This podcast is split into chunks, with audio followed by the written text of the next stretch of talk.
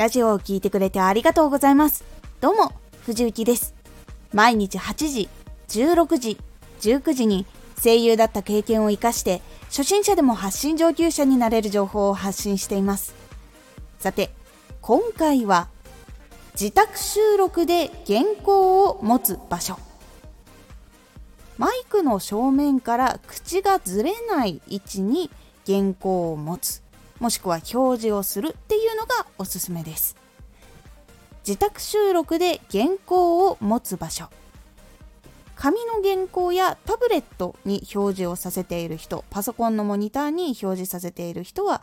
できるならマイクの正面から口がずれないように目を動かしたら確認できる場所に原稿を置くのがおすすめです。下を向いてしまうと声が出にくかったり話しにくかったりします。マイク収録に慣れていないと文字を読むことマイクから口が外れないことなど他にも意識することがいっぱいで落ち着いて文章に集中して収録するっていうことが難しくなってしまいます。ナレーションの仕事をしていたりする時は座って机の上に原稿を置いたまま少し下を向きつつマイクに声を入れるっていう収録のやり方ももちろんあります。もし紙の原稿で持ち上げてマイクの近くで音が鳴ってしまうかもと感じている人は机の上に原稿を置いてそっと端を手で押さえる程度にすると音が立たないのでおすすめです。もしこちらのやり方をする場合は原稿を机に置いた時に自分がどのような姿勢で収録をするのかっていう位置を確認してマイクをセットするようにしてください。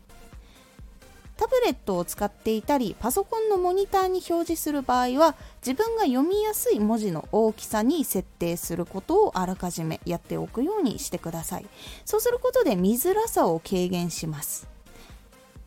私はマイクの位置を背筋を伸ばした時に正面に来るようにしているので基本的に原稿はパソコン画面で少し左斜め前くらいに表示します。紙原稿の時は右手に原稿を持って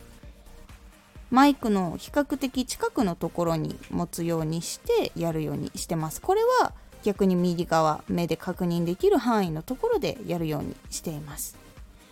なのでどちらも視界には入っている状況っていうことを意識して原稿を置いています。場所を固定することでマイクから口が外れないようにしないととか息が当たらないように角度変えないととか原稿の音を鳴らさないようにしないとなどいろいろ気をつけないといけないところを減らすことにつながっていきますので固定をするっていうことは結構大事になってきます。そうした方が楽になっていくので是非とも気になっている方参考にしてみてください。今回のおすすめラジオ。自分が知りたい情報を収集する。自分が知りたい情報を得る。っていうことは発信することにもつながっていきますというお話をしておりますのでぜひ聞いてみてください。